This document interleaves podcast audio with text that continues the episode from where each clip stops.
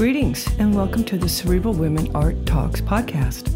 I'm Phyllis Hollis, your host. As an extension of my Instagram page, Cerebral Women, this podcast offers insights into the visual art world. I interview artists, mainly artists of color and female artists, who will freely articulate what inspires their creativity.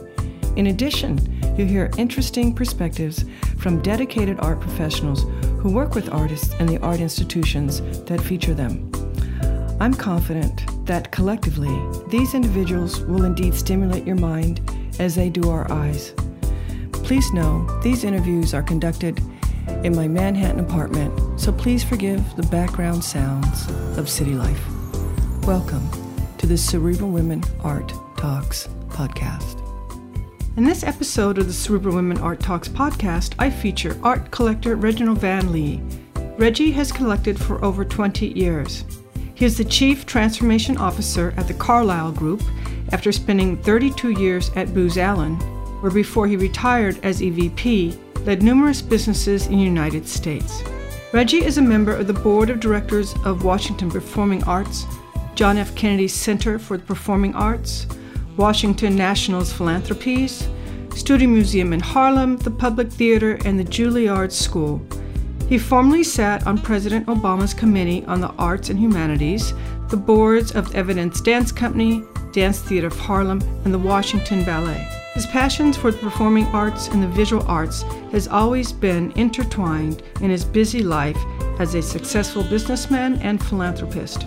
In this episode, we will also discuss the recent update on the success of the DC Commission on the Arts and Humanities. With that, it gives me pleasure to feature Reginald Van Lee on my Cerebral Art Talks podcast. Thank you and enjoy. Reggie Van Lee, welcome to my Cerebral Women Art Talks podcast. Thank you. Happy to be here.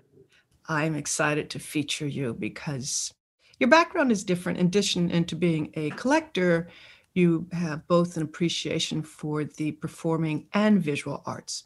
So, this is um, a little bit of a segue away from what I normally do. So, let's start with you sharing with listeners when you discovered your interest in art in general. Well, actually, my interest in art probably started when I was two or three years old when I began drawing and uh, copying Charles Schulz. Uh. Peanuts drawings and drawing. I drew the back of my grandmother's uh, head when we were in the car going on a trip at one point, and discovered that I actually had some acumen around drawing. Um, and then at the age of four, I took my first ballet class. So I moved from just the visual arts to performing arts, and since that time have had a love for both performing and visual arts. You're very, very supportive of the performing arts what do you what type of passion you do you derive from that? Like when you're sitting in a performance space and you're watching dancers it must be exhilarating for you because you did dance yeah. at one point. Exactly exactly. It was exhilarating and a little saddening and frustrating because i will never dance again like i did when i was that age. And i have stopped drawing and painting for many years. So part of it is uh, the love for that art form and it takes me back to those days and some of it is a little bit of frustrating because I can't do it like I used to do it, but I still love it. I, I find that I keep my sanity through the arts. That that adds the balance to my life against all the business things I do and all but against all the challenging things one has in life. You can just sit back every once in a while and just enjoy art and enjoy the personal nature of what art can be. And you have relationships with with a lot of the performers, correct? Yes, yes, both from my dancing days and in theater and and artists themselves. So I I have this gravitation towards artists because I've lived in that world, but I also understand the other world, and I try to bridge those two worlds as much as possible. While you were hands-on at the Washington Performing Arts, you accomplished quite a few things surrounding gospel.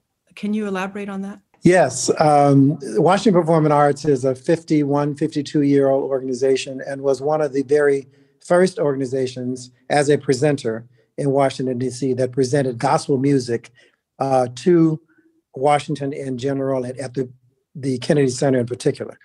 Um, and so it has this history of an appreciation of gospel music as it has evolved over time.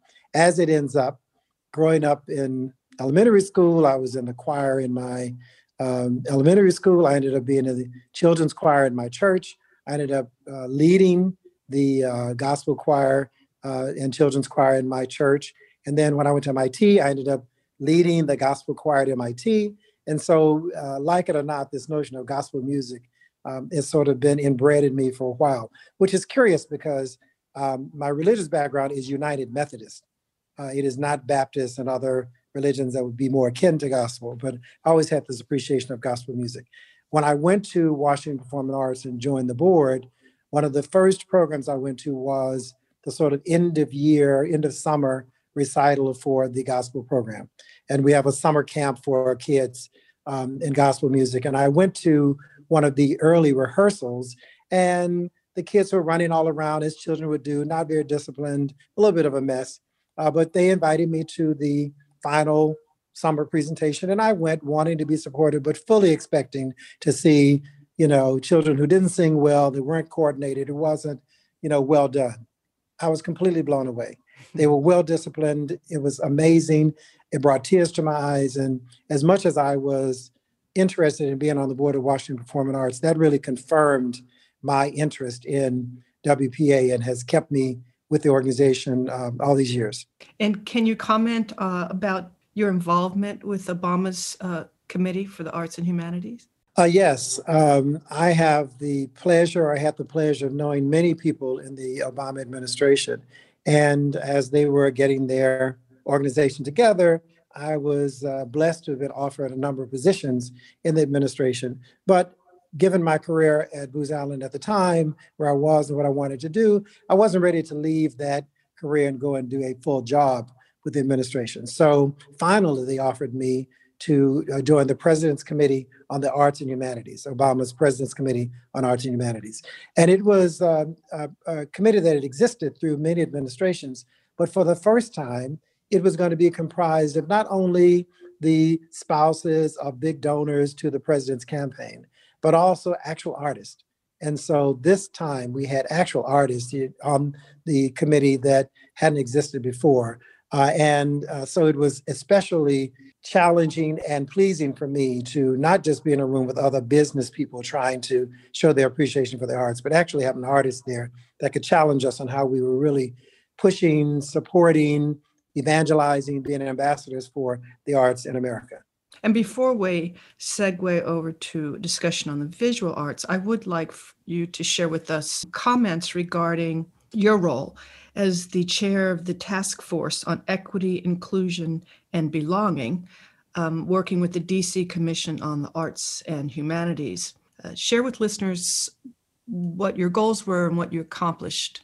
Well, to wind the tape back a little bit, I moved to DC in 2007 um, with my firm, Booz Allen, but from our New York office to our DC office, from our commercial side of the business to our government side of the business. And one of the first organizations I got involved with was Washington Performing Arts. But eventually, I also joined the board of the Washington Ballet and served as vice chair for many years. I served as chair of Washington Performing Arts for many years. I went on the board of the Kennedy Center. So I really got involved in the arts in DC in a significant way, especially given that I came from New York, from you know decades in New York to just years in DC, but got really engulfed rather quickly. And as I retired from my firm in 2016 and sort of moved back to New York, I was not deeply involved in the arts in DC, but still would go back and visit and stay connected to them. Coming both out of uh, the COVID situation, which prompted real challenges for many artists around the country, around the world, and certainly in Washington, D.C. as well, uh, and then it was punctuated by the George Floyd murder, which uh, shone a light on the disparity uh, of uh, Black people and people of color across all genre of things, including the arts. Um, there became an outcry uh, from the DC Commission on the Arts and Humanities that the commission wanted to do much more to advance um, anti-racism and to advance the cause for artists of color and consumers of that those art forms in a way that they hadn't before. And to say that they had done nothing before would not be true. Certainly, uh, there were things they were doing in diversity and inclusion uh, before that, but there was a newfound interest and a, a, punctuation around that that they wanted to push. As you can imagine, there are some politics associated with uh, that work. And so they decided they'd like to get someone who was not necessarily aligned with any faction per se, and that had enough of insight around DC to be helpful, but also had some outside perspective as well. And given all that I'd done with DC and and my move out of DC and being one foot in, one foot out, uh, I was asked to come and chair the task force. And the task force uh, set out with the goal of really not only ensuring that wherever the commission could be helpful to advance the arts and humanities in DC with a blindness around color, but also where there's an opportunity for black people and people of color those artists and those consumers of that those art forms to have their equitable place in funding for their programs that we push forward on that and that the commission moved to a clear position of leadership with respect to diversity and inclusion and diversity and inclusion carries many good and bad aspects in as far as nomenclature so we added a third word to that that we found would really capture the spirit of what we want to do um, in a blind context, and that is belonging, because everyone has a desire to belong. And in some cases, when things are not equitable, when you don't reflect the diversity that is in your environment in your community, there will be those people who will be left out, who will not feel like they belong in that space. So we decided to define the task force and the task force work around diversity, inclusion, equity, and belonging. I love it. When I saw that, I thought, oh my God, this is perfect. It just embraces everybody. Thank you for the work that you do, Reggie. It's it's uh, it's great to know you. Thank you. Thank you. It's, it's a joy. It really is a joy. So now let's talk about visual art. When did you when did you start collecting? I think I started collecting around 1990 or so, um, 89, 90. Um, and um, a good friend of mine who is uh, an art dealer uh, got me first involved in understanding the various types of art forms and the various quality levels of the art forms. And i have always been a person who wanted to buy what I liked. So I don't buy stuff just because that's the hot artist at the moment. Um, but she helped me understand how can I drive an overlap between significant artists and people that are doing interesting and inspiring things uh, that I also like as well. And so it was probably 89, 90 when I first started collecting.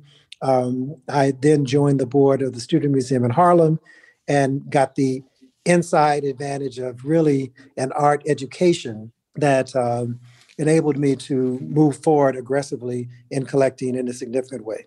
And did you favor abstraction versus figurative at one point, or were you open to everything? I've always been open to everything. I, I must say that I, I almost always love art that is joyful. So very serious, uh, piercing pieces that show pain and and that sort of thing. That's not what I am attracted to. Though I have a few pieces in my collection like that, but most of my collection is uh, you can see the joy and the expression of freedom and the touch to humanity, all those sort of positive aspects. That's what attracts me. So whether it's figurative or abstract or whether it's um, an oil or a photograph or a sculpture, um, I'm indifferent to that as long as it really helps me enjoy what art brings to my life, which is a sense of happiness and a touch touch point to humanity. And with that, do you do you focus on the artist's narrative heavily? I focus on the art that I like, and then I want to understand the narrative behind it. Um, so I'm, I'm not drawn to an artist because of the narrative. I'm drawn to the artist because of the art. And then I discover things about the narrative that also make it interesting to me. Can you share with us some of the characteristics of your collection? Um, as I said, I think there's a joy in a fair amount of what I collect, uh, whether it is in the color palette used in it or in the expression of freedom and that sort of thing, you know, broad brush strokes, things that cause you to think uh, and that challenge your thinking, but in a way that um, expands your thinking and your horizons in a positive sort of way. Um, so I have 80, maybe 90% of what I collect is from African American artists, though you can't necessarily look at it and say that so it doesn't look like it's necessarily from African American artists, but uh, most of it is.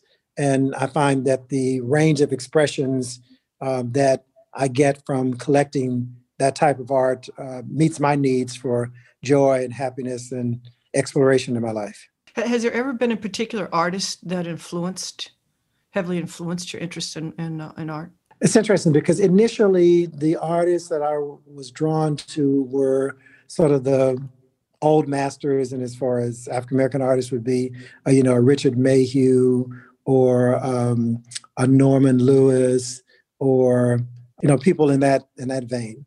Uh, and as I understood the narrative behind their art, then I was able to attach myself to other, you know, younger artists that also express that, whether it's um, uh, a Gary Grant or uh, Shinique Smith, or I mean, I can go through the list of those, and, and then brand new young people um, that I've just sort of recently discovered um, as well, because I think that you need to understand intergenerationally what artists are saying over time. So a Tyler Ballon, who I recently just uh, collected, who is an amazing artist, or even a Kehinde Wiley, or I could go through the list, but they, it started, I think, with the Richard Mayhews and the Norm Lewises of the world, and then expanded beyond that.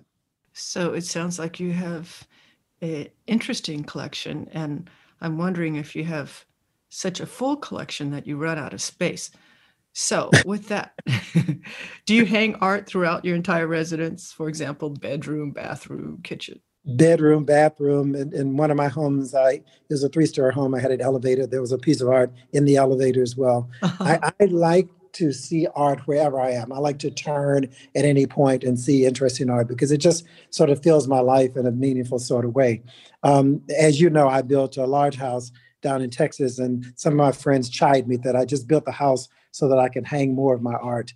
Uh, but there are some 400 pieces in the house in Texas, and then, you know, 75 or so pieces in New York and 50 or so pieces in DC, et cetera. But yeah, I, I believe in um, showing art everywhere I can. And I really am not one who likes to collect something and put it in storage.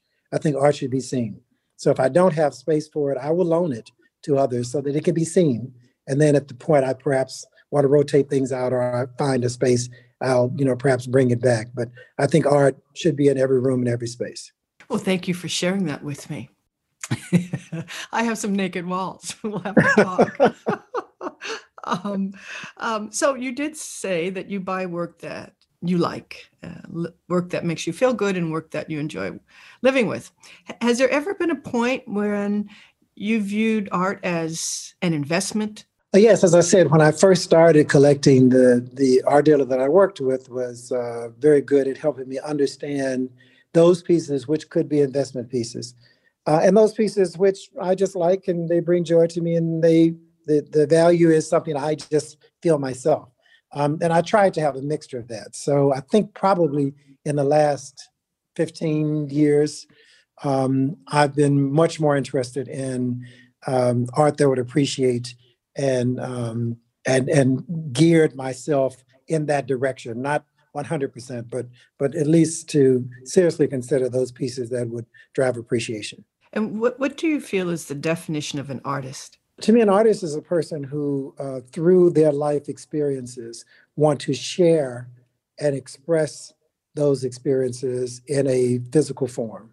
And as I said before, it can be photography, it can be, you know, oil, it can be watercolor, it can be sculpture, but it is somehow reflecting their life experience or parts of their life experience in a physical expression. Would you say that that holds true for the performing artists?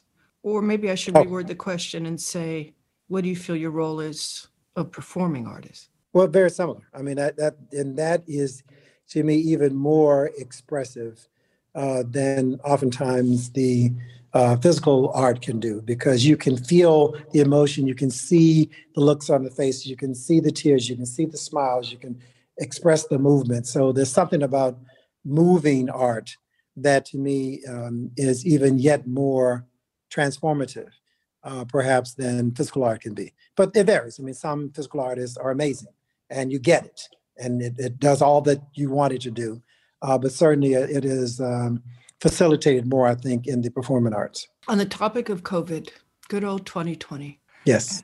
How do you feel it has impacted first visual artists? Well, once again, I think you know visual artists are expressing their life experiences, and and certainly, aside from importantly, but aside from the financial impact it has had on the artists themselves, as they look around and see the impact it's had on others and how they express that in their art, um, is amazing. And some have found the glimmer of hope in it, and others have seen all the devastation and doom in it. And I enjoy the whole spectrum. Have you been able to uh, fulfill your need to to see uh, performing art in the last twelve months? Oh yeah, oh, yeah. I mean, I, I, have the benefit of being on a number of boards of performing arts organizations, uh, so I had a, a, a, sort of bird's eye view of how they were thinking about still continuing to present themselves even during COVID. And of course, it's been virtual.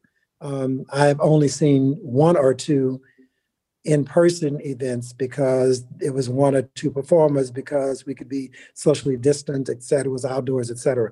But uh, most of it has been virtual. And uh, still, some have done a much better job of uh, displaying the art form and grabbing similar expressions as if it had been live. Where do you expect will be, let's say, six, eight, 12 months from now, and most of us have received our vaccines? What do you think the energy of the art world is going to be like? I think it's probably going to be bimodal because, like it or not, uh, a lot of the art form, not all of it, but a lot of the art form is funded by and therefore appreciated by older people with money. And I think that there will be some older people who, in spite of the vaccination, you know, are nervous about uh, being in public spaces. And so that's going to have an impact on their viewership, their, on their being in the audience, and therefore what is presented on stage. Uh, on the other hand, there will be those who get the vaccination, who are young, who are otherwise healthy, healthy, who are either optimistic about their inability to get sick or just have had enough of being sequestered and just got to get out, that will, you know, return to theaters and galleries and all that sort of thing. And and hopefully those theaters and galleries will find a responsible way to uh, proceed.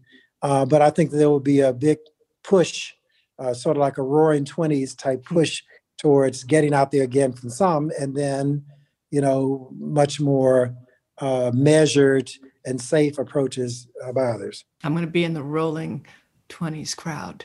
Yeah, yeah, exactly. with exactly. my mask on, with my mask. Exactly. But then, you know, some people remind us after the roaring 20s came the depression, the stock so let's be careful about roaring 20s. well, I just have to, you know, use my current word wardrobe, I guess. exactly. exactly. Um, this has been a great conversation. I knew it would be. So, one last question, and that is you may have answered it already, but what do you feel is the purpose of art? I think art is here to remind us of our attachment to humanity and the human condition and to normalize differences in people because many times very different demographics can enjoy an art form in the same way, interpret in the same way, feel the expression in the same sort of way. So it normalizes life in that way. And I, I think that art can be, at least for me it was, can be transformative. Um, that it really allows people to flourish in a way that perhaps they couldn't have before uh, in, in order to deal with difficult situations because they can always retreat to art to calm them down and to give them pleasure and enjoyment and, and that sort of thing. So I think it's a healing balm in so many ways for so many people. And the world is slightly different than in the past. Do you feel that artists will take on more the responsibility of being a healing balm? Some will. I mean, and as you know, not all art is healing, right? And not all artists uh, sign up for the sort of charter or credo that I'm positing. But I think that as we experience more in the world, there's a critical role for yet more artists to be that healing balm. And there will be those that will step up to that challenge. Thank you so much, Reggie. It was great having you today and appreciate your insight on um, on the arts. Happy to share one person's perspective. You're so clever. Thank you. Thank you. Thank you for listening to Cerebral Women Art Talks podcast. For additional content, please visit cerebralwomen.com and be sure to follow Cerebral Women on Instagram.